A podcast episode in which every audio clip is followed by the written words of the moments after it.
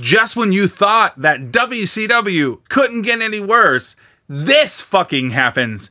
It's the pay per view that dares to say that God is dead, and it was Hulk Hogan that killed him. It's WCW Halloween Havoc 1995. This is nothing good.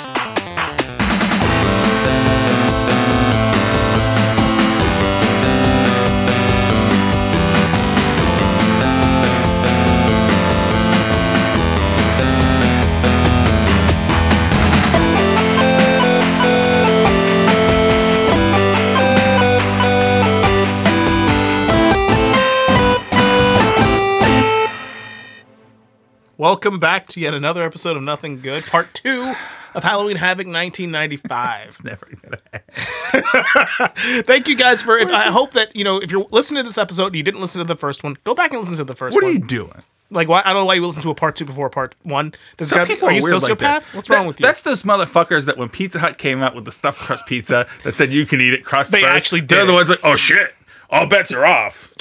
yeah, those people are weird. There's the same people that come up to you at a party like, you know, you can kill someone in international waters, right? Yeah, and they're like, yeah, cool, sweet. You've met those people, haven't you? I'm there. You know, uh, we have mutual friends that have those kinds of. If they if they come up to you at a party, they're either going to tell you that or they're going to like, I have an amazing investment opportunity. For you. yeah, we got a couple And of those. at that moment, I wish that they would describe a murder. Did you Um, know hypothetically? So the previous episode, which is now officially in the archives, Ah, uh, we talk about you know wrestling in 1995. And It was we a whole go, thing. We go through kind of like the first match, and it takes us an hour. t- we we got there for quite a while, so we're gonna try something different with this second part here. We're gonna, Not go we're, slowly. we're gonna try to get to the fucking thing. But before we do, yeah, yeah, yeah, yeah, yeah. we gotta set the mood though, because it's a part two, Yeah. which means a second beer. Doc, why don't you tell us what we're drinking? Uh, oh boy. So this one, uh, same brewery Spooky. uh, as the last episode, uh, Elysian, uh, and this one is the Dark O' the Moon, a pumpkin stout, Pumpkin stout. Um, and it is uh, seven point set easy for me, seven point five percent alcohol. there you go. Uh, it's got uh, pumpkin stout with chocolate and cinnamon, so it sounds really good. It sounds very fall. Never had it, so let's give it a shot. Let's give it a thing. Cheers to you. Cheers. Here's my favorite part of the episode when I listen to myself drink. Least favorite part. I can't even enjoy the beer because I can, I can hear you, like tongue fucking that bottle, and it's not pleasant. Let's talk about not pleasant. that beer tried to force its way into places that beer shouldn't go. Okay, so Ah, now I'm gonna try the beer with consent. Okay, that's my favorite way to take beer. without consent. No, with consent. What do you think? I'm a fucking monster? oh my god. oh boy. All right, try it. It's bold. You know what? there it is. So as the the the oh God, what the fuck was it called? The the previous beer, uh, the Night Owl. Uh, whereas like the um, so the previous beer, the Night Owl, whereas like the cinnamon and everything like was on the back end still, but like way faster. Like you got it faster, but on the back end, this one, the cinnamon, like it's there. It's way more muted, Yeah. Takes a while to come out. and though, it's uh, it takes way longer for me to catch it, for sure. but it's good. Yeah. it is well, good. We're, we're- it's Halloween Havoc 95. It's Halloween in real life. We Gotta get we- liquored up to talk about gotta- this. Listen, we have. It gets so much worse. It really does. So much more. But before we get into Halloween Havoc, last thing, so we mentioned at the end of the last episode that there were some preliminary matches that happened yeah. before this t- pay per view. We only mentioned it because there's two really interesting ones. Now these happen on WCW Main Event, which was a syndicated program that they taped in house before the pay per view. Uh, and those matches are as follow. Match number one: Eddie Guerrero opens the show by defeating the Disco Inferno. Eddie in fucking minutes. Guerrero's on this show. We Eddie- don't get to see it. We don't. He's here in WCW, and he's not on this show. Instead, we get literally 25 minutes of DDP and Marc Mero, and at least 45 minutes of talking about monster trucks Yeah. without the monster trucks ever happening. Yeah. But we can't get Eddie Guerrero on this show. Mm. We also, thankfully, didn't get Mr. Wonderful Paul Orndorff, rest in peace, Mm. taking on the Renegade. Woo, man! I'm glad we missed that one. Yeah, Paul Orndorff beat him in a minute and 22. Thank so God. Everybody said Paul Orndorff. there is is a merciful God. if, if if Mr. Wonderful would have had his way, that match would end in a minute and twenty seconds earlier. Yeah. but yeah, it happened. It happened. But the match, of all these preliminary matches that I wish I could have seen, that Yeah. the tape exists out there. Apparently, Chris Benoit and Dean Malenko defeated Lord Steven Regal. That's right. And Bobby, Eaton fucking Eaton. Rest in peace, God And a tag team match. Oh my! Do you tell me that's not the best match to have in front of these people all? I'm pretty confident that should have opened the show. yeah, just start with it. Just Like, get I, it. There's the who who's sitting around? Well, Kevin Sullivan. Who's sitting around and and looking Right at on. like the matches and going, "Nah, we don't need this one on the show."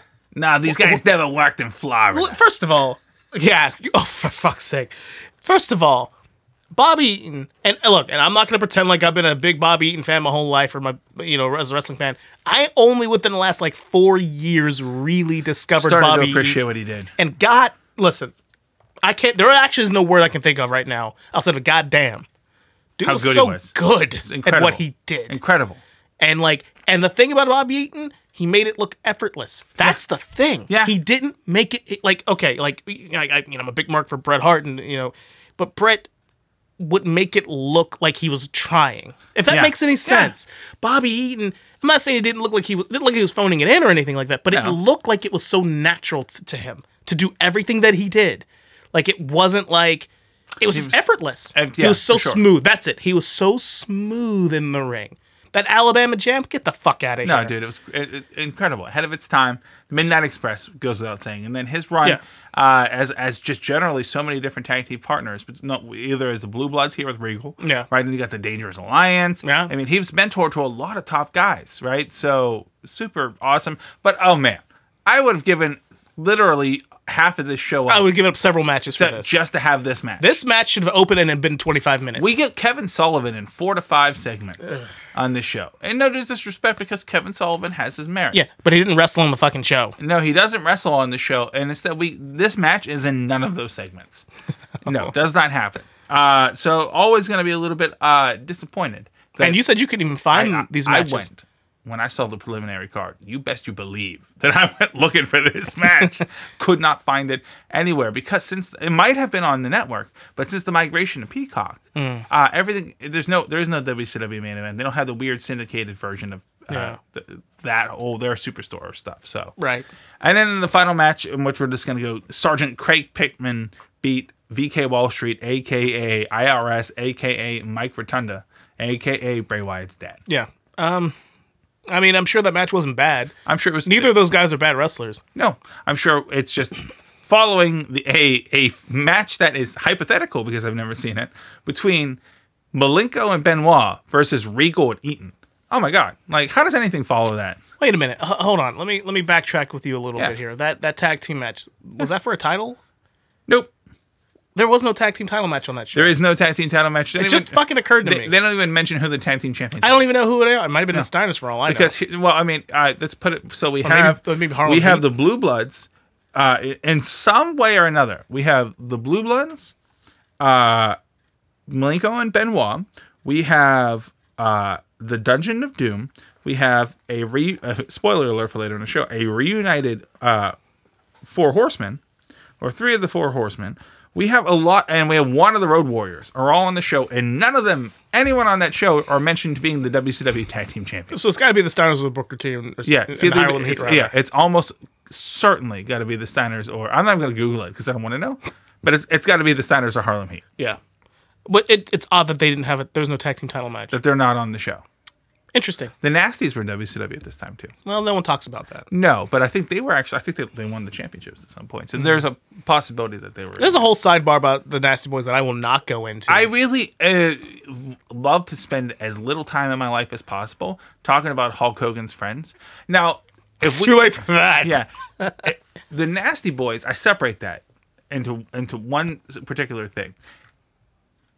In I believe it was my one of my favorite WrestleManias ever, WrestleMania Seven, where the Nasties fought the Heart Foundation. Right? For a second, I thought you said "fuck the Heart Foundation," no. and I went. I don't know if I saw that show. Mm, no.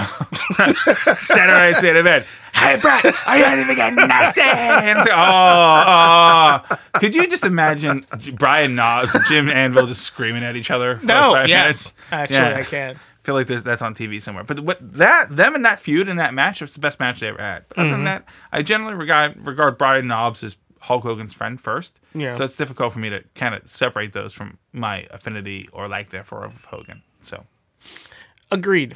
so those are the preliminary matches that we don't get to see. So we shouldn't talk about them any longer than we already right. have. All, all- only, only that that tag team match should have been on the show. it should and should absolutely hundred percent should have been the damn main event. You had the same. You had the same reaction I did. Like, what match was on the preliminary show? like what? Huh? And we didn't get it. Who's in charge of this shit? Oh Kevin my god. So yeah. So so anyway, previous segment was DDP and Marc Mero. Yeah. Uh, after that, we go back to the announcers. Now here's how they explain the rules to the sumo truck. It's important not to pay attention to the rules in this segment because they'll ask the rules. I, I, I went back and looked at this. They'll ask the rules during the actual sumo event, and it's different than the Schiavone and Mm-hmm. Really? Heenan. Yeah. They say they're going to be chained together, Right. uh, and that you have to push someone out of the circle twice. Twice. I thought it was only oh, because it was only ended up being once. Yeah, and they nor- they were welded together by Yeah. the time. So somehow, in the course of getting towards two hours from now, getting to a pre-recorded segment that has already happened, they've couldn't it already right. fucked it up. Get it right. I'm telling you, it WCW will WCW all over the place. Oh man, you once told me that Nick uh, Vince McMahon can fuck up a wet dream. It's like WCW. I like they make that look effortless. Mm-hmm. Then they make it absolutely look super effortless. So anyway, the announcers, uh, they, they they have the Bobby eating a fucking shit up. oh man, they can't look Heenan's effortless. trying. Schiavone's just doing the best with for being completely emotionally checked out already in '95. which is saying something. Yeah, uh, they try to get over the monster trucks. It's ridiculous. I mean, we're not really. It's monster trucks, and a, and a, the concept of pro wrestling is people fighting, and now we're gonna take a pro wrestling thing and then have them fight with monster trucks. Which a terrible idea. Excuse me, a whole fucking thing. But anyway, uh, so they're gonna throw to the ring, and wouldn't you know, who comes out? The Zodiac, You mean the butcher? the Butcher. Or you mean the the barber Bruce Barber Beefcake? Uh, yeah, Oh, you I mean the Booty the, Man. I mean, also mean the disciple. Oh fuck! Which one is he now? God damn it! The, ma- the many gimmicks of like, Beefcake. wait a minute. Look, there are some people who truly benefit from being friends with Hulk Hogan. yeah, the n- number one. Then there's Bruce Beefcake. yeah, There's Ed Ed Leslie, who absolutely has benefited on every fucking level. And this is no shade. Listen, listen. If I were you, I'd have done the same goddamn thing. oh, You listen. That dude wrestled. This match was a minute and thirty seconds, and he made bank for it. let me just say that if you, uh, let's just take it out of wrestling. If you had a job where concerts were part of your job, and knowing that I'm your best friend, that I could go to your company's biggest concert of the year and headline that show with you just because I'm your friend, I'd do it. Right? I'd do it in a heartbeat. That's why Brutus the Barber fucking Beefcake main evented Starcade against Hulk Hogan. That's the main event of their biggest show of the year. That's like, you know, like I can't even put in perspective. Wasn't Ric Flair available? Fuck. Like what? Triple H, for all the shit he gets, and handpicking his own feuds and his own programs, uh, least when he wrestled like Sheamus, who's his friend, Right. right? They had the decency to do it in the middle of the card, right? right. You're not lying. No. I mean, shit. Like, look, look, look, look. I, and and I and I don't. I'm not a, a vindictive, mean spirited person. So Can vouch, he's not. so and, and, like should I say about this is like this has nothing to do with the human being that is Ed Leslie. I don't know him. Uh, I, I'm sure he's a good guy.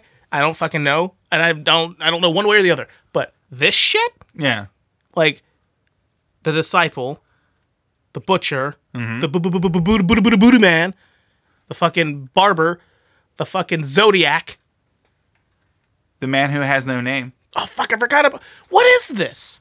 And like, how does he get away with it? Because nobody cares because he's not So wait, he came he's in- so generally unforgettable that they could on the WCW populace pull him out and send him in with a new gimmick the month later and nobody cares so he came in originally as the butcher or the booty man. as the booty man the Booty Man. brother Bruti brother, brother Buddha. Yeah, yeah, yeah. Okay, so there was there was brutus the barber beefcake there was brutus beefcake right. Then he became the barber. brutus the barber beefcake That's right. Then he leaves and goes to WCW uh, uh, after his parasailing accident in WrestleMania. Goes with Hogan, and he's Brother Bruti. Then after that, he becomes the Butcher. Then after the Butcher, he becomes the Booty Man. then after the Booty Man, he gets hit in the head or something and becomes the Man with No Name. And that lets Kevin Sullivan brainwash him into becoming the Zodiac. And the coolest he's ever been is the disciple. Oh yeah, The single that that was. I didn't even know that was him for years. it it it, because it didn't look like I him. always thought it was like the homeless guy because he didn't. from, uh, he didn't talk. Happy Gilmore. He didn't talk. He didn't. He dropped a stunner. he dropped the. I remember that, and it was so weird. Mm-hmm. But he looked like a badass. Like he, did. act. The disciple looked like an.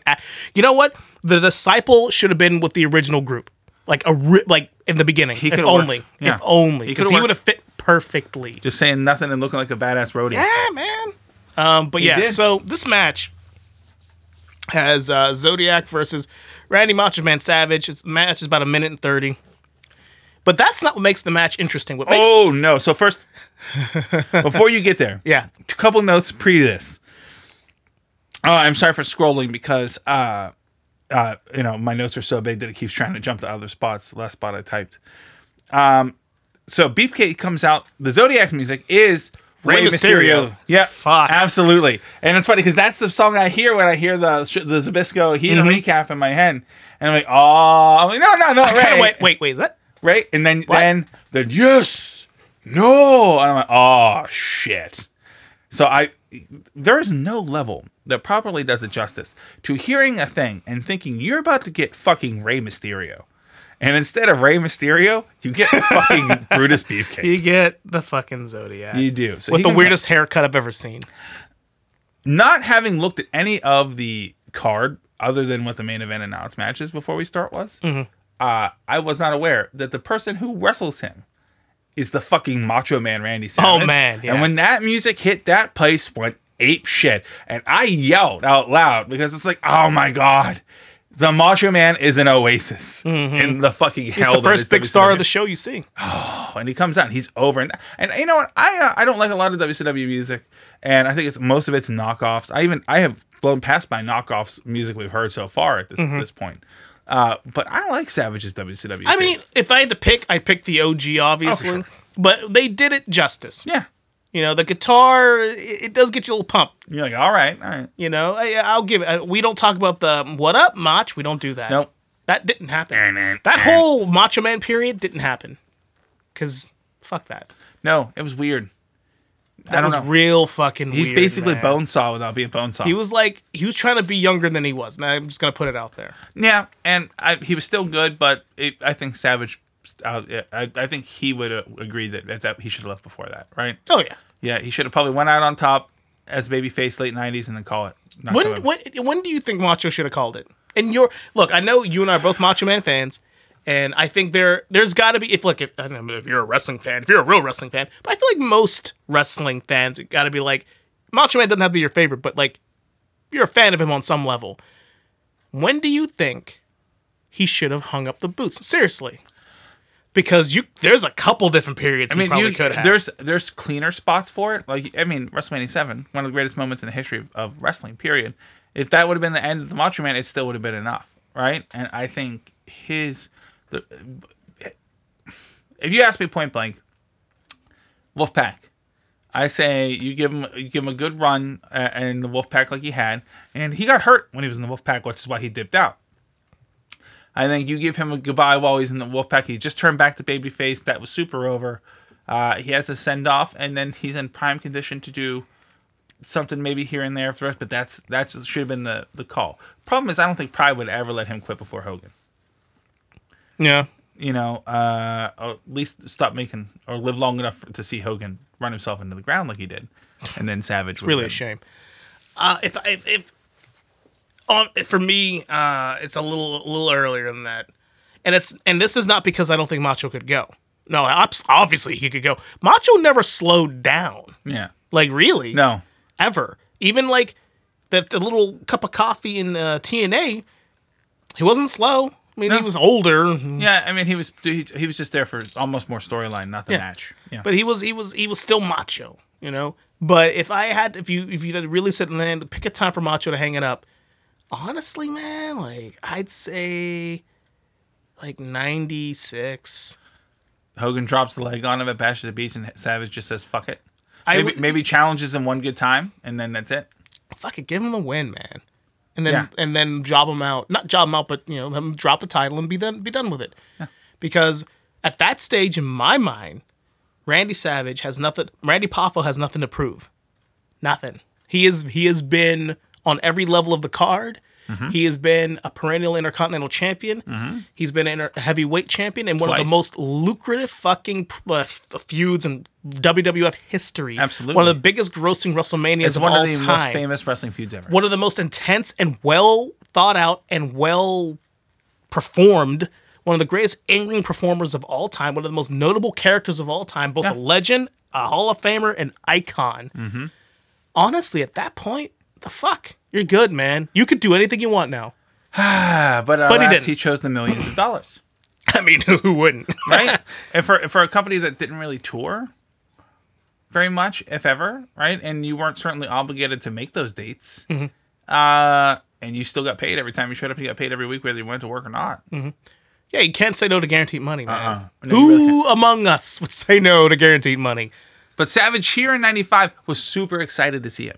Super excited because I forgot. Like, oh my god, yes, Macho Man. And then I realized this is peak Slim Jim Macho Man. oh yeah Ah, this is like when you think about Macho Man and Slim Jim shit, you're picturing him in this era. Snap it to it, man. Snap it into a Slim Jim. And you really can't separate Halloween Havoc and Macho Man and Slim Jims for Nope. like a couple of years. nope you're It's right incredible. Uh, so the match starts, and the announcers are hyping the upcoming Lex Luger Savage match, possibly. So it's it's weird.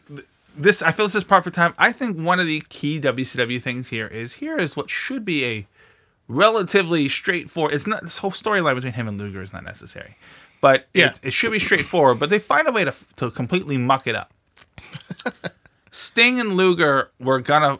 Uh, okay, so, so apparently Savage and Luger were arguing, and Sting says, "Why don't you guys fight?" And Savage and Luger says, or, uh, or maybe they're fighting each other on the pay per view. It's weird. It's murky. It doesn't explain. Somehow Sting gets involved in this, and now Savage and Luger have both agreed to fight members of the Dungeon of Doom. Yeah. And if they win, then they get to go on to fight each other, even though there's not really any prize for it they're just doing it to do it just the bragging rights. And I think the idea though is that there's there's a lot of uh like whoever comes out on top in this is obviously going to be in line to fight Hulk, Hulk Hogan. Hogan, yeah. And uh hold on, I got I got a note here. So uh and the announcers mentioned Hogan isn't happy that these three men are talking about their aspirations to be champ, and that statement probably has more truth to it than they realize. And he's just not comfortable. Uh, but the twist here in the odd storyline is that Luger doesn't think it's fair to have to wrestle twice. God, no, don't make us watch Luger wrestle twice. No. So Sting pitches the idea that Savage would wrestle twice, which is awesome idea. Yeah, he's done, he's he's experiencing that. Yes. Uh, so uh, the '95 Macho Man is weird because literally any other era of Macho Man Randy Savage, any other time in his career after this, immediately before this, if someone is like, "I've got an idea, Mach, why don't you wrestle twice for some reason with no prize?" He'd be like, "Fuck that!" like kayfabe, he'd be like, "No way, Ain't happening. not brother. going on, nope." But here he's like, "Fuck it." Yeah. Fuck it. Okay. so yeah, uh, so immediately the match starts hot. Yeah. Savage jumps Beefcake. um, and it, you know it's funny. So okay, you said something interesting. The Savage got a big pop, and he did because it's Mm-hmm. fucking Macho Man, right? But you know who got a bigger pop? I think you know. I do know. Why don't you tell tell us tell us who makes an appearance at this match? So, what the fuck is happening on this show, right? Full moon or something. So the match is like, I'm not even sure how many seconds in, because the match is a minute and 30. And some fucking idiot jumps the guardrail, jumps the, gets in the ring first. No, no, no, he goes, he's around the, the ringside. He he man he does. Did he get in the ring? Yeah. He gets in the ring. I have a I think here's he's my going after Savage. here's my exact write up of the situation. Bell rings. Savage jumps Beefcake and starts working him over. And holy shit, a fan has hit the ring. And the crowd Hap- pops. That happened that fast. It's like Savage is all over him, and the referee Pee Wee can't ho- hold him. Yeah, Uh, Pee Wee's going at him. Yeah, Pee Wee's going at him, and he can't get him. He's he's going to Savage, but he doesn't seem to be wanting to do any damage to Savage. He just wants to like kind of give a what up to the Macho Man. It doesn't look like it, I don't know what the fuck he wants. he to gets do. right up on the Macho Man, and the Macho Man just shrugs him off. He completely ignores him. He does, and he bails from the ring. It's gangsta, if I may. When you think about it, uh, that that fan ran in that ring and ran right up the Savage, and Savage was just kind enough to get out of the way and let the let the fan the security grab the fan. Yeah. Um. Really, if think about what we know about those instances in Savage wrestling happen. could have gouged, he could have murdered him. Uh, things might have gone differently if that were Scott Hall, or Kevin Nash, or or Triple H, or Shawn Michaels, or the Revival, or Hulk Hogan, or Chris Jericho. or Eddie Guerrero, or Chris Jericho, or Rick Rude, or Triple H again, or Charles Robinson, or CM Punk, or Dean Malenko, or Psicosis, or Mike Awesome, or Vampiro, or Scott Norton, or Buff Bagwell, or Randy Savage in 1997 I was gonna say Savage or is- Randy he's Savage gone. in 1999. He got just real to lucky. name the few that I saw in about a second of googling this. fans jumping the guardrail, but Savage on that one night was like, nope, and he got right out of there. It's it, it, and it's most likely because there's wasn't enough time in the match. That's probably a good time. We had 90 seconds. Uh, you know, of course, it's What? what? Who the fuck was that? I don't even know. I'm Did you just go Scottish? Because that wasn't Savage. I'm gonna try to was, do was that a Scottish. Savage? I'm gonna try to do a Scottish. say- So you got a Scottish person here, and then you've got Macho Man Randy Savage. So let's try That's- it that's what you just- Ready? here we go. The Macho Man Randy Savage. Cool, but goofier in the big time. I can't do it. No, it's terrible. That sounds like a But I want fucking like when that, that period in the '90s where like they would have like real life animals with human like people oh, voicing yeah, them. yeah. That's like a movie that I've I've seen before. Elizabeth. Yeah. but yeah, I, ah. I feel like that dude is lucky he did not get something broken because It would have got real bad. quite frankly, and, and, and, you know, who am I? I'm not a wrestler, but I know the code is you don't cross that fucking Oh, barrier, get man. ring, yeah. You do it, you all bets are off at that point, If you get in the ring, they're taking you. and yeah. you're gonna learn real quick I mean, why you shouldn't do it. Oh, Because that shit's dangerous. That's it's stupid. It's And the it's- it's thing you can do. but uh, yeah, so the the and the, the crowd popped so hard for that. They do because I mean at this point they're uh, the the crowd hasn't realized where they are yet, and they're in WCW in '95, and that all of this excitement is woefully misplaced. Uh, so Savage is out there wrestling some shitty Zodiac character. They're ready for it, and then someone jumps in the ring and they're like, "Hell yeah!" And no, it does not go. It doesn't go very long at all. And the, meanwhile, to, during all of this, Heenan just starts taking the piss out of the fan. He just starts cutting into him like a, like a guy. He's got a razor. because you know what? Heenan's an old school pro. He is. and that pisses him off. He's like, "This moron. Let's get this moron out of here." Just look at that's all that's happening to him. I'm like, all right, Bobby, you got a shiv. Because he knows. Because Heenan, I read his book. His shit was different in his day. Oh yeah, you could legitimately could have got stabbed on your way to the ring. You had to be ready. And he, as a as a sh- chicken shit heel, he, Heenan had to watch his shit. But uh, the match was not good. Uh, it was about as good as it's gonna be for a ninety second match. No, yeah, I mean beefcake, beefcakes all over the, the, the beef idea. kicked all over. the all place. over it. Like There's a there's an image with that, but we're not is- gonna go any further. with. No, no. But I mean, in a in a strict wrestling sense of the term, there's classic oversellers. But the thing about an overseller is they at least bother to sell while they're overselling. Yeah. Beefcake manages to not sell anything while being ridiculous. Like you kick him in the stomach, he doesn't hold his stomach, but his arms go out to his side. He's like, ha ha ha ha. It's like, what does the fuck does that have to do with anything? Goddamn it, beefcake. But he beefcakes all over while Sa- Savage just absolutely pummels him the whole time. Yeah. Um, the announcers casually tell us that this was originally scheduled to be Savage versus Kamala. and they don't know where Kamala is, and now I don't want to complain about Beefcake anymore. Kamala did not want to uh, put Savage over. Is that, that So what it quit. was? That's what it was. so he quit. you don't want to put the what the fuck, Kamala? That so he quit. You don't want to put the Macho Man over. Yeah, so he decided to work indies. That went well. Smart business decision. Uh, Zodiac hits one offensive move in 90 seconds. He, oh, two technically. He rakes the eyes and hits a snapmare. He goes up top for a middle rope splash and misses.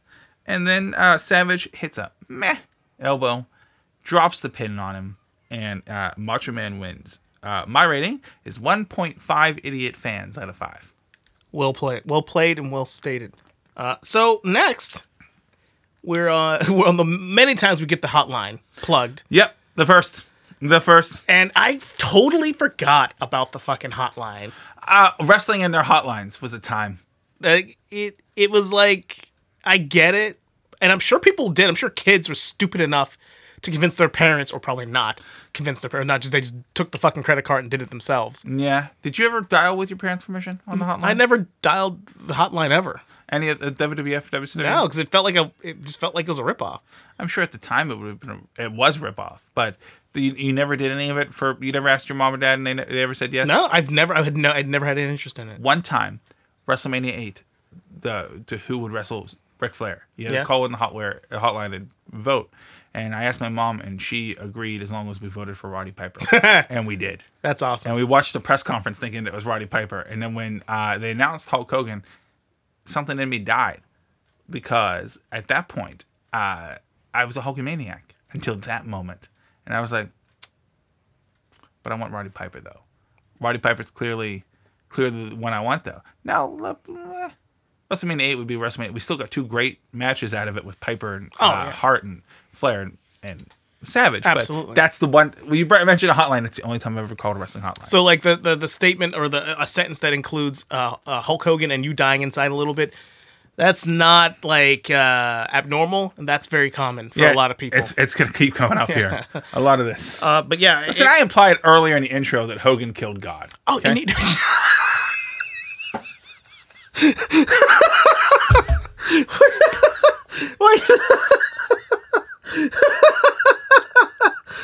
okay, well, yeah, there's no response for that. That's appropriate. it, is what it is. As you were saying. so yeah. that one soak in. uh, that's gonna digest for a while. Uh, I didn't know. Uh, watching this show, that I didn't realize that Mark Madden was a part of WCW that long ago. Uh, yeah, I was surprised surprised the too. heck out of me, man. I didn't pick piece that together until the second hotline promo where we see uh, Mike Tenay looking like so I'm gonna go to it. Mike Tenay in 1995 was either one of two things. He was like on a full Addams family kick, or he really listened to The Cure. And I came up with that second line, and I wrote it in my notes, and I said, just remind yourself to, to, to mention Mike Tenay pulling into a WCW event in the 90s and sitting in his car listening to The Cure on loop until he worked up the courage to go in. And then he's like, don't say Hurricane Rana. Don't say Hurricane Rana. And he walked like, hi, what's your name? Hurricane Rana. and then he'd go back out and listen to more of The Cure in his car. That's just Well, he, he he had a very distinct look all his own. But yeah, I didn't realize Mark Madden. Mark Madden was. I mean, I knew he was a you know he was an announcer back Yeah. in like the later years of WCW, but I didn't realize he was connected to them that long ago, which was pretty cool. That's good for him. Good for him. But so he plugs the hotline, uh, and then he brings in Marc Mero, yeah. right, for a post thing. And I, uh, and Yes, he does. Mero cuts a, excuse me, Johnny B. Badd whatever. Uh, he cuts It's Mark. Mero. I'm, I, there's certain people I can't call them anything else than what they are on this, and Mero Right. is one of them. Right. Uh, I wrote down uh, a couple of lines here from this promo that I need to discuss with you. He actually says, and I quote, "DDP gave me a lot, and I took it all, Gene." Yes, he did. Yes, he did. And yes, you did. You should be proud of yourself. And then he puts over uh, his heart. Right, Mean Gene puts over his guts and his heart. And then Mero says this line I'm never going to quit. I'm never going to stop. He would be gone five months later, Yeah, debuting for the He was a WWF fucking liar. at WrestleMania 12 in 1996. I, I got a kick out of the because the I, I took one note from this promo that I got a kick out of. Oh, 'cause I- please tell me it's the same thing. I, it- I don't. I probably not. Who knows? Uh, he kind of was talking about like, talking about the kids and you know, believing in yourself, all that crap he kind of threw. And he goes, you know, he, he's always dreamt of wearing the TV gold. and I'm like, dream bigger, motherfucker. you set your bars low. There's like in the grand scheme, and I love the, the television championship, but in the grand scheme of pro wrestling, there's there's like getting a job in wrestling. Then there's winning the television title. Then there's becoming the manager of Golden Corral. then there's other aspirations above it. Like aim higher, my friend. I just was like, I just kind of went, wow, that, that was it, huh? You're a fucking liar. The note I have is that after he says that, and he's all excited, he walks away. But for some reason, Gene Okerlund decides to just start talking to him off camera.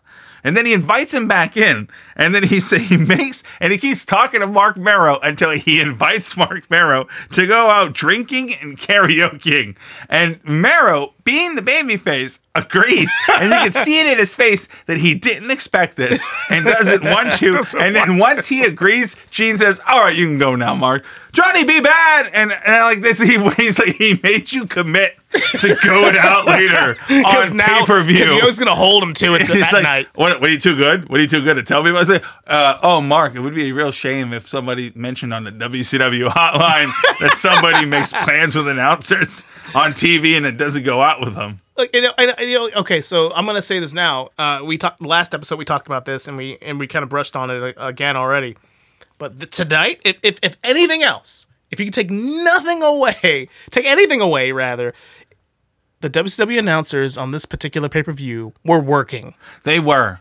Everybody had to work. Now, whether they were in the right frame of mind or not is debatable. But I mean, Schiavone, Heenan, Okerlund, they were putting in work, They put even Bischoff when he showed up for five seconds. which is always weird to see him. Yeah, not heel. Yeah, yeah. Uh, the young, earnest baby face Eric Bischoff never, never bought it, not for a second. But we're uh, G- Gene says Marc Mero, you can leave now after working his ass off. This is where we're not done with Gene Okerlund by by a long shot. He shows up a few times. We cut back to the to the announcers who plug more monster trucks. Oh, and by the way, there's a world title match too. We should get mm-hmm. to the point where they're saying is that at some point in the show, we've seen them in the monster trucks already, the Giant and Hulk Hogan. They're gonna wrestle a sumo match in monster trucks, which is On the roof. for no damn reason. That makes no sense. Absolutely no sense. But moving on, because trust me, that's the least of your fucking problems right now. Then after that, they're gonna go back down into the arena and then wrestle each other for the World Heavyweight Championship. Whatever. Moving along, but there's that's the announcers. They're hyping it. We don't care. Our next match scheduled for one fall. Thank God. uh, and thank God, only one fall is going to feature Road Warrior Hawk. Yes. Versus Kurosawa. Kurosawa. Yeah. Um, That is my first and only match I've ever seen with Kurosawa. Uh, Manabu Nakanishi. Manabu Nakanishi, excuse me, from New Japan. Okay. Uh, I don't know. For any of our, God, seriously, I want to say any of our fans who are familiar with 2011 New Japan, which is, that is very specific. it's me, right? And it's just calling it a, call it a spade a spade, right? I, it's me. So if there's someone else has wandered on here that watched New Japan in 2011 and 2012, then you'll know who it is. But he was partners with Yuji Nagata and Yuji Nagata and the Blue Justice faction in that era of New Japan and when New Japan started to break out. Okay. Right, and become its whole thing. It's when Nakamura turned heel and became the Nakamura that got him signed by WWE. And that Okay. whole era, Finn Balor, Pr- Prince Devitt was really coming into his own. It's pre Bullet Club, pre Bullet Club. Uh, but that was the, so that you may recognize him. But just like a lot Kurosawa, like a lot of guys from this era, they would cut their teeth in the United States ten years at least before they ever became anything big in Japan. Because Japan would train you as a young boy, then they'd send you off to Japan, to Mexico and the United States, get your seasoning, then come back to All Japan or Person No as it would be later, New Japan, Big Japan. And then you'd be off, and then you'd be uh, a, a, a foreign season star. Yeah. This happened for all of them. And this this was during Nakanishi's foreign seasoning. If You okay. will. Okay. So yeah, uh, but the whole build up to the match involves uh, that Kurosawa and Hawk were in tag matches against each other. Uh, Hawk wins. Kurosawa is uh, Hawk was teamed with Sting, but I can't quite remember who Kurosawa was uh, was partnered So is with. this like is is Animal injured? Uh, I think at this point he's like broken neck or broken back. Uh, probably I don't think he ever comes back to WCW. I think Hawk leaves. They let Animal out of his contract and they show back up as uh, LOD two thousand. It, it's so strange seeing Hawk not in a tag match. It happened a lot in WCW, which is weird because like I and, and they would they never let it happen with Vince. And they never, you know, like you don't really think about him like that, but it happened a lot in WCW. It happened almost exclusively in Japan. They, never, they very rarely wrestled together. It's so odd. one one than the other because the branding for them was strong enough that you didn't need the team. Yeah. But uh, Kurosawa attacks Hawk after a match and does like a really cool uh, post match arm snap on Hawk, and Hawk sells it like a boss. And this match is three minutes, by the way. Yeah, yeah. Only. Yeah, only three minutes. So Hawk sells like a boss, and instantly this match has more heat than any match on the show because of the because of the the po- pre-match attack and how well Hawk sells it. And uh, Hawk comes out for this match, which is based around being attacked and having his arm snapped, and he comes out showing no sign of an Nope. arm injury. Nope. Yeah, Made the match feel meaningless. no, absolutely was meaningless. Uh, because immediately he starts throwing these big ham haw, and these men are beating the shit out of each other. But starts throwing big blocks like, okay, so why was the arm snap, which by the way was two months ago, a big thing for you Yeah. if you're not going to even bother to sell it? At, at one point, actually, uh, one of the I think it was Heenan might have said one of the I think what has had to been Heenan was calling out Hawk for showing no signs of injury, and Schiavone said, "Well, that was two months ago," and I was like, "Well, I mean, but still." Yeah, I mean, uh, my wife was moving something in the house and felt a tear or pull in her upper right chest where her arm meets. It's been a year, and she still whinges about it, right? bet. And I know I've seen this woman give birth. She's tougher than Hawk. Okay, so I mean, come on, man, sell that shit. Right. Make, make- it easy. Tell a story. Yeah. So yeah, do something. You you had all the the thing in the world. And if you're gonna shit can it the way you shit can the finish here, that's fine. But I mean, you had all the chance in the world to have an excuse why the match was three minutes. So, I, I- and it, interestingly enough, for Mm-hmm. me, the best part of the whole match wasn't Hawk. Uh, it wasn't Kurosawa. It was it was Colonel Parker. Oh yeah, Parker. This motherfucker, this dude Robert is just exasperated all the time, and I love it. Oh yeah. He's just like, oh my lord. Uh, he's always sweaty. He's Yes. always just a little, just, just he's just exasperated all like- the time. Yes. Yes, if you I love took- it. Oh man, it's fantastic. It's like, no, I do- I do declare. if Foghorn Leghorn was a wrestling character, it would have. I say, I say, I say, Harlem Heat is the tag team of the future. That's right, man. Like I, it, but that was just like he to me, he was the highlight of the whole thing. Oh yeah, uh, actually, I would give you that. Except Heenan has the best line in Yeah. here. Uh, so Hawk chops Kurosawa so big, uh, and then Heenan says the line that sounded like a fat girl sitting on a beanbag. Shit. Yeah, he drops that line. Okay. And then Schiavone l- breaks. It breaks Schiavone. He's like, fans, you never know what you're gonna. It's like he's like you can tell he was completely off, caught off guard by that. So I wrote that. I paused it and wrote that line. but anyway, so injured arm. Hawk no sells a shoulder pot spot to the uh, uh, post spot to the shoulder, and immediately goes back to work on the heel. Right. Uh, Parker gets involved. He takes a bump. Uh, there's some heat by Kurosawa. Uh, he hits some big moves and he goes for a cover with his feet on a rope uh, and completely un- lame duck just randomly a random heel spot three minutes in parker holds the feet and that's enough to beat the fucking road warrior. Yeah. Again, an, another match where the the finish is super soft, and it just was like, oh, is that it? yeah even heenan was despondent during his uh, his recap. He's like huh? This happened. And then that happened. I don't know. You're wor- winner. The match is over. Fuck him. so uh, i don't have how i felt the match but i got my rating is three-fourths of a beanbag out of five. Okay, that's that's generous. yeah. Uh, so now we get one of the singular most awkward promos I've ever witnessed. oh my god this is amazing It was it was not amazing. It's it was, amazing for for all the right reasons, man. It was Savage and Okerlund. Normally, normally there's the it goes well, but it was so un, it just got off the rails, man. Oh, okay. Yes, I have I I have developed my own personal conspiracy theory about this. So let's let's step the, the listener through it. So hmm. you Mean Gene's back in the same corner of the same locker room that everyone gets in, the set, yeah, right? And he's trying to recap the Luger Savage storyline. Yeah, which still doesn't make any it Still sense. makes no sense. But we've got I've deduced from this hardcore the Luger has to beat Meng to make it to Savage. For Which, what by reason? the way, Huh? what which which by the way, in the all-time history of shit draws of luck, now you know where you're going. Okay. you see Savage. He's like, all right, oh, wrestle Savage can wrestle twice too. Oh, he's fucking Brutus Beefcake. Who am I gonna get? Meng. Man, you're like, oh shit. I gotta get some sleep Yeah, tonight. I got I, like. Uh, could you dip me in bronze? Because Can it's, I- no, it's just, Somebody give me a gun. oh, it's brutal. That's still not gonna help. No. you don't got enough bullets for Meng. No. So no, so that's that's what I deduced there. But then of course he calls in, he being Okerlund, Mm-hmm. calls in Randy Savage to get his thoughts. uh, and you know, and, and now and immediately, I have it on my notes that it takes Randy Savage three seconds to take the piss out of Hulk Hogan. It doesn't take long. no, Hulk Hogan, yeah, and it gets in there. Like, they don't even talk about Hogan. That feud was six years ago. You're supposed to be buddies now. You're gonna come out to help him later. Man, they are not friends.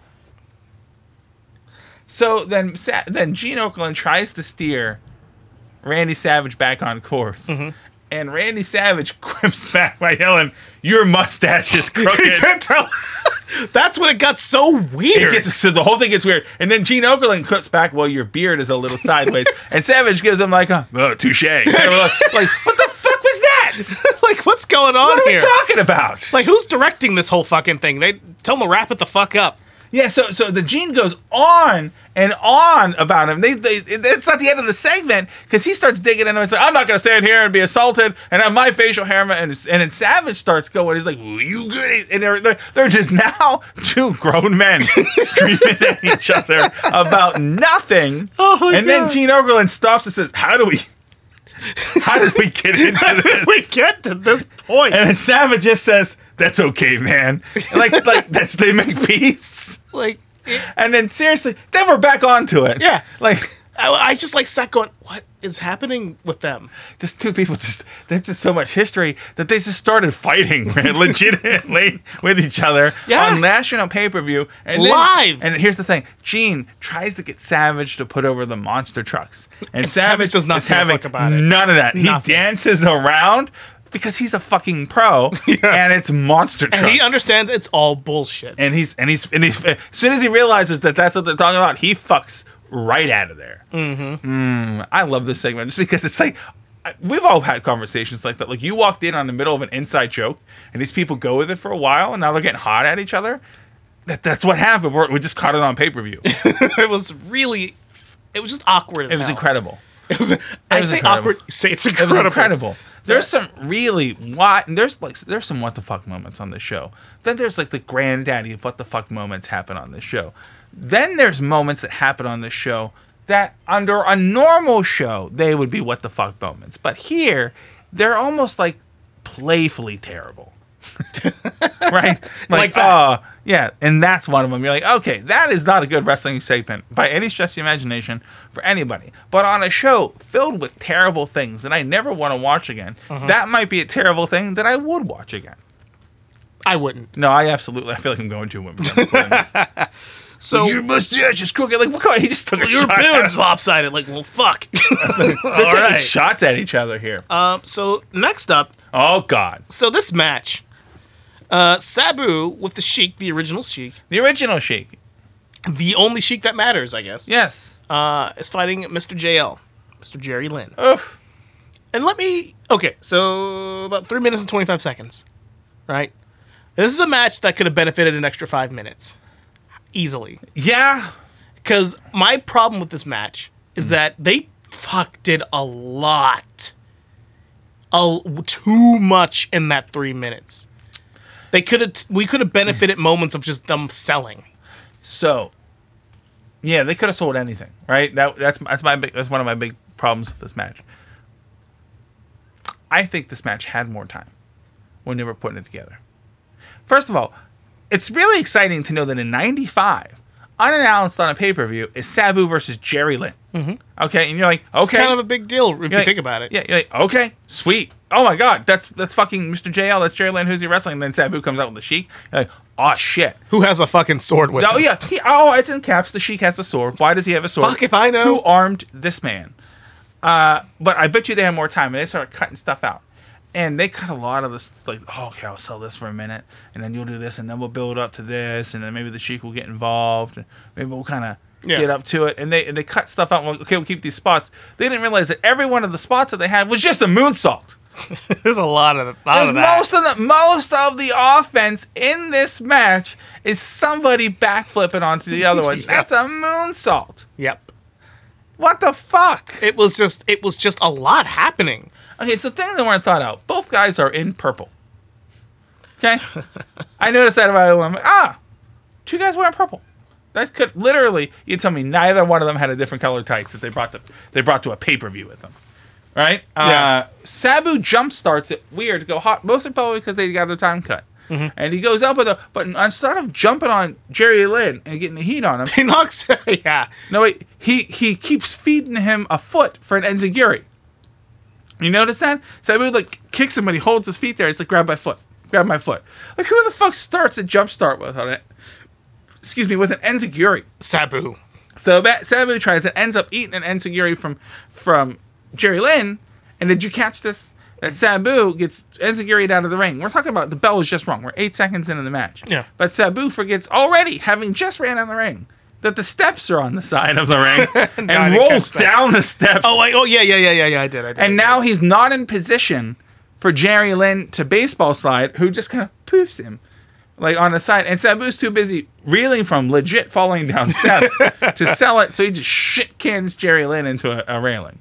That's how our hot start happens. in this match. match. You know, okay, so this whole match, so Yeah. much happened in it that I I didn't take it many notes because there was just so much going on. so much going on in three minutes. I had to keep I would have to keep pausing to like write my thoughts down and going Mm-hmm. rewinding back. But watching it, you know what it you know I'm gonna put my fucking notebook down for this. yeah. You know what this fucking match felt like while I was watching it? What? It felt like watching us playing a wrestling video game. Yep. That's a hundred. There was nothing to it other than Not than even a modern moves. one. Yeah, it's like an old one. Like move, move, move, move, move, move, move. That's move, all move, it move. was. I'm Yeah. because at the end I'm like, I feel like I just watched a real life wrestling video game. Like somebody was controlling them the entire time. Yeah. Because it just it was just no one sold. They just did things until they could grab each other. They did things until it was time for the finish, yeah, it's and the Sheik had a sword. So, so, so the Sheik has a sword, and I cannot possibly stress that this has no bearing in the match, other than oh wait, oh wait, in the beginning of the match. So I'm I could step you through the entirety of this match, but I want to bring it up into the beginning. So the aforementioned Enziguri to outside, mm-hmm. Sabu hits the steps, forgets to sell a kick, shit cans Jerry Lynn into the railing. Then Jerry Lynn gets his offense fired back. Sabu cuts him off and then does a moonsault, first one of the match, right? Yeah. uh, from the outside, from the ring apron to the outside, and for some reason that I cannot possibly understand, the Sheik holding a sword decides just to bump for it.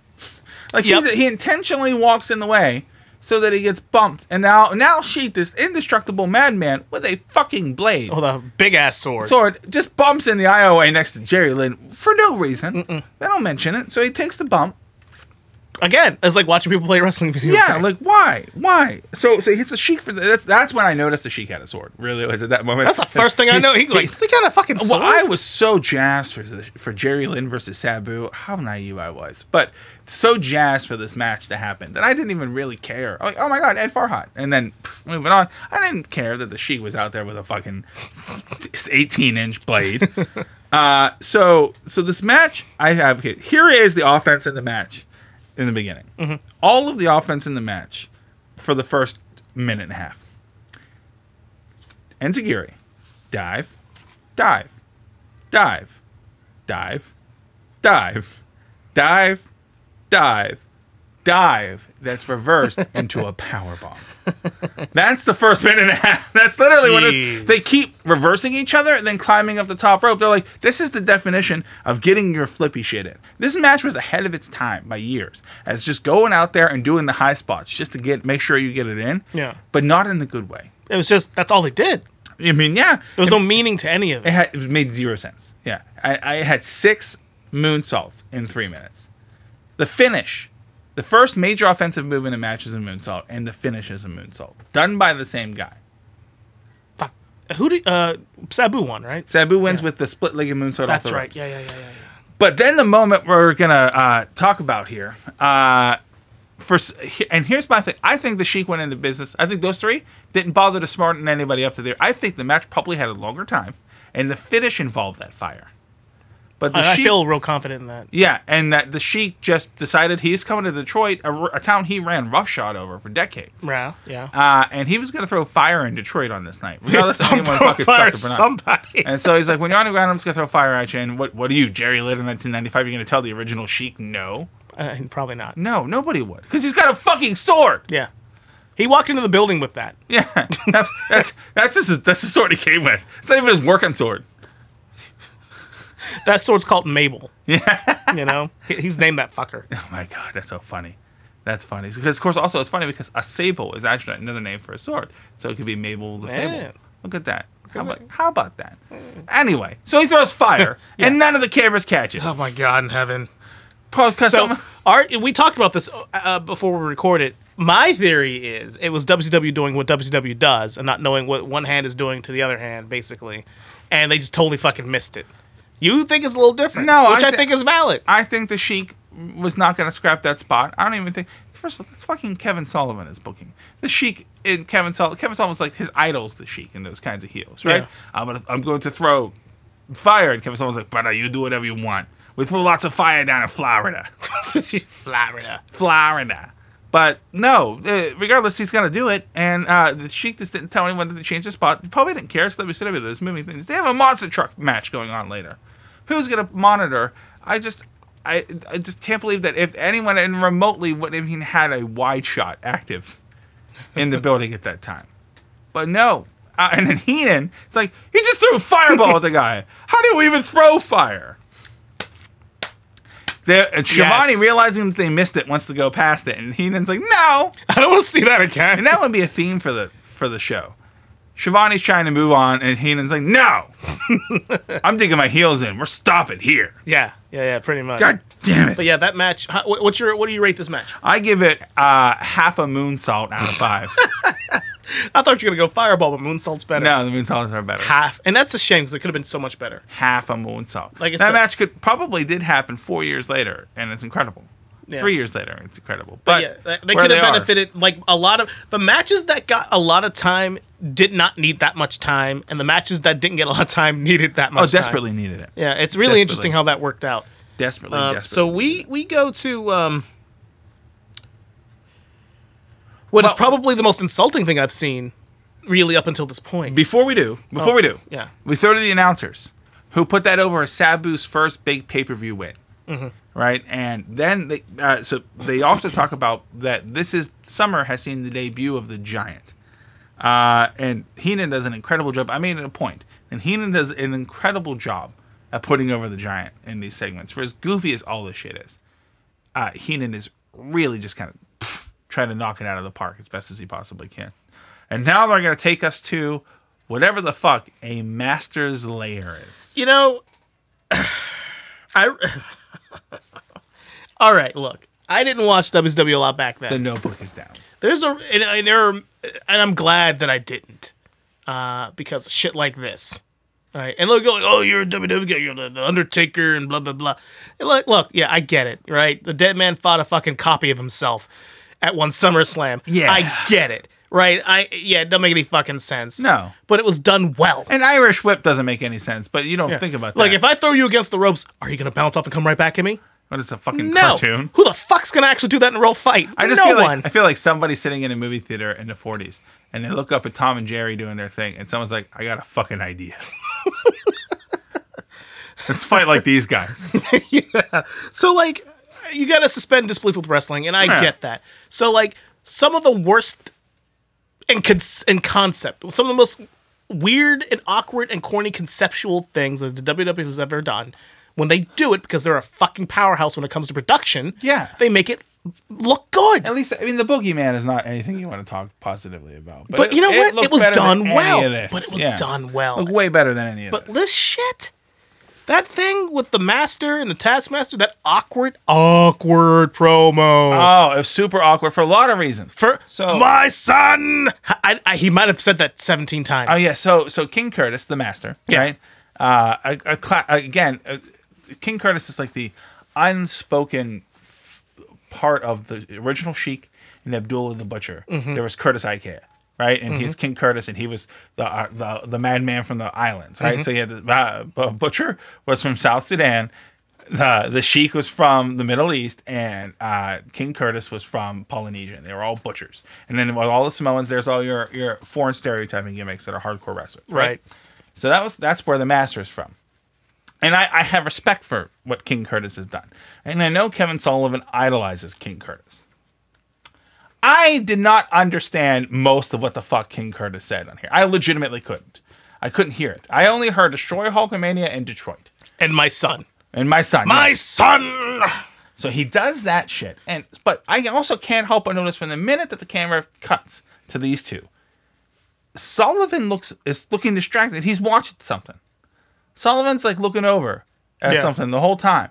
He's the booker. He's also like the focal head of the Dungeon Ju- Doom. He doesn't say like anything the entire show.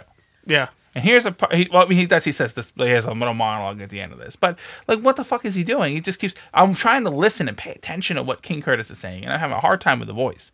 And then I just see Sullivan like watch. He's. I'm watching Sullivan watch something off screen that is far more interesting. I noticed a couple times Sullivan looked like he wanted to bust out laughing at the dumbass shit that Curtis was saying. I'm I'm like, it, it, it felt so B-rate, B-rated movie. Oh, it was. It was like a matinee in the fifties. It felt so Tromaville, but not in a good way. No, It no. felt, it, and I'm just sitting there and I'm, and I watched it twice because I was like, well, let me go back and watch that again. Maybe there's something to this that maybe I didn't vibe with because I didn't expect it. Maybe because I felt like it was a little jarring at first because this is that was the very first time I'd seen the Master. yeah. I'd never seen him before. You've never seen any of the Dungeon and Doom stuff before. No. And now here's the thing. I knew who the Dungeon of Doom was. Mm-hmm. But actually, when we were, me and my buddies were little kids, we played like wrestling. We like fight each other, you know. Yeah. I always had a couple buddies who pretend they were in the Dungeon of Doom, and like I knew like who the Taskmaster was, and who the Meng and the Barbarian. I knew, but I didn't know who they were. Fun fact: when I this is no dig at Kevin Sullivan, but goddamn, come on, seriously. First time I saw Kevin Sullivan, like that I actively remember it. I Yeah. thought. I thought he was a rib on Hulk Hogan. As a little, I'm a he, kid. he wore red and yellow. Yeah, the hair, the hair, the facial hair. He just looked like a small mockery version of Hulk Hogan. And then I realized that that wasn't the case. No, he's trying. He's trying his hardest. He's trying his damnedest.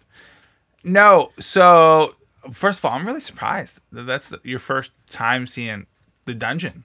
No, I mean. I'd seen the Dungeon of Doom before. Yeah, As a kid. but with Curtis, I'd in- in never those- those seen him before. Never So, once. Yeah. So first of all, there's two ways to break this down, and then it's it's it, it I, I can't possibly wrap my head around this correctly and help me out here.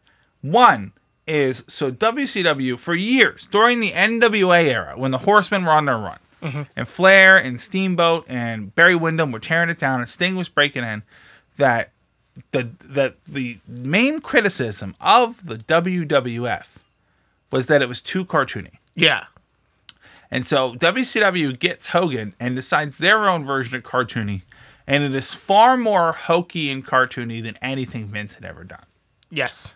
And so, in doing this hokey cartoony shit, Kevin Sullivan, who's already a fine mouthpiece, mouthpiece not the best, decides he needs more non-bumping mouthpiece power. Someone who's never gonna take a bump for Hogan, right? Yeah. Because he yeah, Master's not. And of all the guys that are gonna that he's gonna get, why do you get somebody that I don't understand what the fuck they're saying? It was like an outtake from the original Conan and the Barbarian. It was bad. Like, It was this a is the- this- They gave Wilt Chamberlain's role to this guy. Yeah, Yeah. It was just such an it was just the whole thing was just badly done. it was really bad. uh, and didn't need to happen, and it lasted way too long. it did. Sullivan gets on the mic after Curtis descri- uh, promises to uh, to destroy Hulkamania, uh, and he says he has an insurance policy that's from the bones of Evermore or some shit, whatever is going on. But that's not Sullivan again, still distracted looking. Then the announcers pop back on, and they spoil the fact that oh, he's talking about the Yeti. we haven't really mentioned that yet. Well, because they haven't mentioned it until right now. That apparently we don't see it until later in the show. Yeah. But we're told that on WCW um, WCW Monday Nitro, at the end of the last episode on Monday night, there was a giant block of ice There's so many things with this that don't even line the fuck up. that the Dungeon of Doom, and to ensure that Hulk Hogan gets destroyed, That's destroyed. like the fucking Ninja Turtles. brings a giant fucking block of ice to a pro wrestling show. And then at the end of the pro wrestling show, it explodes. yeah. A block of ice. Explodes. Who knows what was inside it? We'll find out tonight, is what we're finding out. Oh So- my God. I don't know about you, Oh my God. but my ignorant American knowledge of the word Yeti is um, a, a large, hairy, potentially ape-like hominid something man creature thing. A snow Sasquatch. right? A snow Sasquatch, yeah. Yeah. It, it is, in fact, a Bigfoot, but from the Himalayas, from Yeah. another part of the world, right? So, That's what I always thought. in theory, then, a block of ice makes some weird level of sense in a way. Okay, yeah, it's not Brendan Encino, uh, Brendan Fraser and Encino Man we got in there. No. So you're promising Which would have been infinitely cooler, actually. Yeah, so you're promising something to come from this block of ice. Yeah, but we're not going But- to get to that yet, but let's, it's no, there. no, man. it's But, so- you know, Bobby Heenan sells Bobby Heenan was like, I didn't stick around to see what came out of that block his of ice. fear I was, was gone. great. He was so scared of that idea. Oh, by the way, I have to make a note. Uh, after the whole Kevin Sullivan Curtis Dungeon of Doom pro- uh, promo, uh, Tony Schiavone had his first response after Sullivan shuts up his, "Well, there it is." That's it. It's like, okay. He's like she's like scrambling through his notes to see. Look, you're Tony Schiavone, brother. You've been in this game for a long time at this point, but over ten years plus. You've seen a lot. You you you saw a lot. You were at the height of the Horsemen. You were at the height of rock and wrestling and the Hulkamania and the WWF, and then you see this shit. You're a professional. yeah. You have some fucking pride. What do you even say to that outside of well, there it is? Well, there it is. what time does the bank open? Yeah, like so. Okay, next. Uh, what do we got next? Well, actually, what we got next, what we have next. Oh, do we have to talk about this? I don't even know what to say about this. I have a couple of notes. So fans apparently not mentioned anywhere. Uh, by the way, well, last last comment. Uh, Heenan accused Kevin Sullivan of frothing. I mean, he, there was a little bit of dribble, Yeah, He's, he literally says he's frothing. That's the last thing we hear frothing Heenan up say. the mouth at the before, thought before of we hurting. cut, cut back to Mean Gene, who takes us back live with Hulk Hogan. Dude, hold on. You know what you don't do at a major pay per view like Halloween Havoc? What? Go from one segment like that to another one. Yeah, What this the is fuck? This is the rare double feature of unforgettably terrible backstage. You don't go. promos. You don't do two backstage segments like that back to back. Like you, just got done with these heels talking about how they're gonna tear your beloved babyface apart and end him, Dude. and then you cut to the beloved babyface hawking a motorcycle and, and making fun of people. Like, like we're talking. Can, I'm gonna put this in perspective. That that whole thing with the Master and Taskmaster, the whole fucking thing was so overly serious. Like it took itself so seriously. Oh man, yeah. It was as if it was like watching like the Shredder tell you know Bebop and Rock's fucking steady to go destroy the turtles. yes. Like it, it felt like they wanted to not only end Hogan's career, they wanted to actually destroy him. And by destroy I mean kill. yeah. There's a lot of murderous overtones Well, on this paper. It is Halloween Havoc. Yes. Emphasis on the havoc. So okay. Yeah, so so yeah, so so then we're treated to let me just just say what describe it as. Apparently, there was some sort of motorcycle contest, and now we've cut from that fucking debacle backstage to Hulk Hogan, Mean Gene Okerlund, Jimmy Hart are now live with these contest winners and the people that built the bike to in the most only way awkwardly give somebody a motorcycle that they've won. Mm-hmm. Oh god, this segment. The segment. I didn't time it, but that also went way too long. Way too long. Oh, Yo, could have won it forever. You know why? Because it was the first time all night that Hogan was in front of the camera. So it was gonna go, and he got every possible inside reference to motorcycling. Like, oh yeah, Hulk, that's gonna get you over. Yeah. so who knows what a jibby stick is? I don't even know if that's what he says, but it sounds like someone who thinks they know a lot about motorcycle would say, "Yeah, brother, when you're going down the highway and you grab your jibby stick and you crunch it into the ramrod and then you pull a Yui up on the highway you get, you get arrested for stuff like that. Indecent exposure. then you're not allowed So- within 500 yards Now- of school." This Hogan here is all black, This is basically Hollywood Hogan before he figured out how. it no mustache, and it was fucking weird. Yeah. Yeah. We'll talk about that in the build up to that match. But yeah, no mustache. He's missing the neck brace that was in a lot of the Mm-hmm. promo build up, which was my version of him. He very Vince in a steroid trial look walking around with that. It really brace. was. Uh, actually, you know, and and I, I've mentioned a couple of times, like, oh, I didn't watch a lot of WCW. My earliest, here we go, my earliest WCW memories are of Hogan in the neck brace. Wow. That's like what I remember vividly the, most most. watching is Hogan in the when I first started Yeah. really watching WCW was that. And so, like, I because I remember we were talking about, it, I was like, "Oh, he had the neck brace, right?" I remember something like that because the giant had broken his neck. Yeah, yeah, with the neck snap that would keep popping up in the build up to this. But so Hogan is here to give away this custom Harley Davidson to a guy and his girlfriend that look like they want to be fucking anywhere else. Oh my god, yeah. Anywhere else than uh, than where they are accepting this. And Hogan's trying his best to milk this thing as much TV time, as much Harley Davidson quote unquote street rep as he can.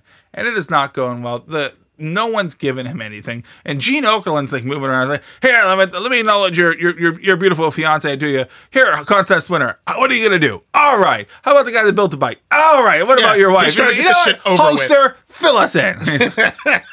Dude's like, "What are you gonna do? We're gonna ride it back home." We're gonna rip it at Jim all the way down from Alabama. Yeah. Yeah, they were from Alabama. That's It's right. uh, it was very. Bo- his guy sounded like Bobby Eaton, that kind of promo. And I was like, Yeah. oh shit, Bobby Eaton win that motorcycle. Good for you, Bobby. Okay, you get Oh yourself a free ride at Hulk Hogan's. yeah, that expense. whole segment was again yet another point. A- if this was if this happened now, it'd have been a, a WCW.com segment. Oh yeah, it'd have been on their Twitter feed. oh yeah, it would have been live. Yeah, It'd have been on their YouTube channel. Pre-recorded, pre-recorded. So there's so much denim and so many mullets. Uh, but here's here's the big takeaway from this. Uh, besides the fact that the segment would never end.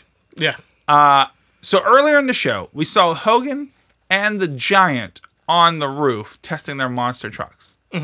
Then they cut back down here so many minutes later, and Hogan is down here. yeah. After they, so we're led to believe that they were up there, but now they're back down. Then they're gonna go back up there, and then they're gonna come back down. Yeah. Oh yeah. That's what. So Hogan's down here talking about how his big monster truck clanging and banging Mm-hmm. or whatever he's doing. So it just really kind of bothered me that like, so why show them upstairs if they're uh, up on the roof practicing monster trucks if we're supposed to pretend that they haven't gone near each other with the monster trucks yet? We just fucking saw it. It Yeah. opened up the show. WCW will WCW all over the place. Oh man, they they just consistent. That's one thing consistent about WCW. They WCW yes. all the time. So I am gonna be unpopular right now, Yeah. but a realistic person. Yeah. I think today's the day. For what? I think we got to go three parts. I fucking knew that was coming. Well, what? I mean, we are. Yeah. Our wives are gonna be mad at us for this, but we we're not done. I'm not stopping. No, we still got it. We still got quite a bit. We to can't cover. now. We've we we shoehorn ourselves because we can't do like a one hour part one and then a three hour part two. that doesn't The make any great sense. debate. We gotta be consistent with our messaging here. Yeah. The only question is, do we avoid a part four? Look at this pace. I'm not 100 percent sure. oh my god. My wife's like, "How long is it gonna take today?" And I was like, "Oh, we're getting started early. Can't be that long." Well, shit. Uh, well, listen. How about this, folks? Join us with part three of Halloween Havoc. we're, we're gonna, we know 1995. we're gonna come back. All right, so just just hang in there with us. Your your podcast service will play this momentarily. I promise. But we'll be back. Thanks for hanging out here. And nothing good. That's right.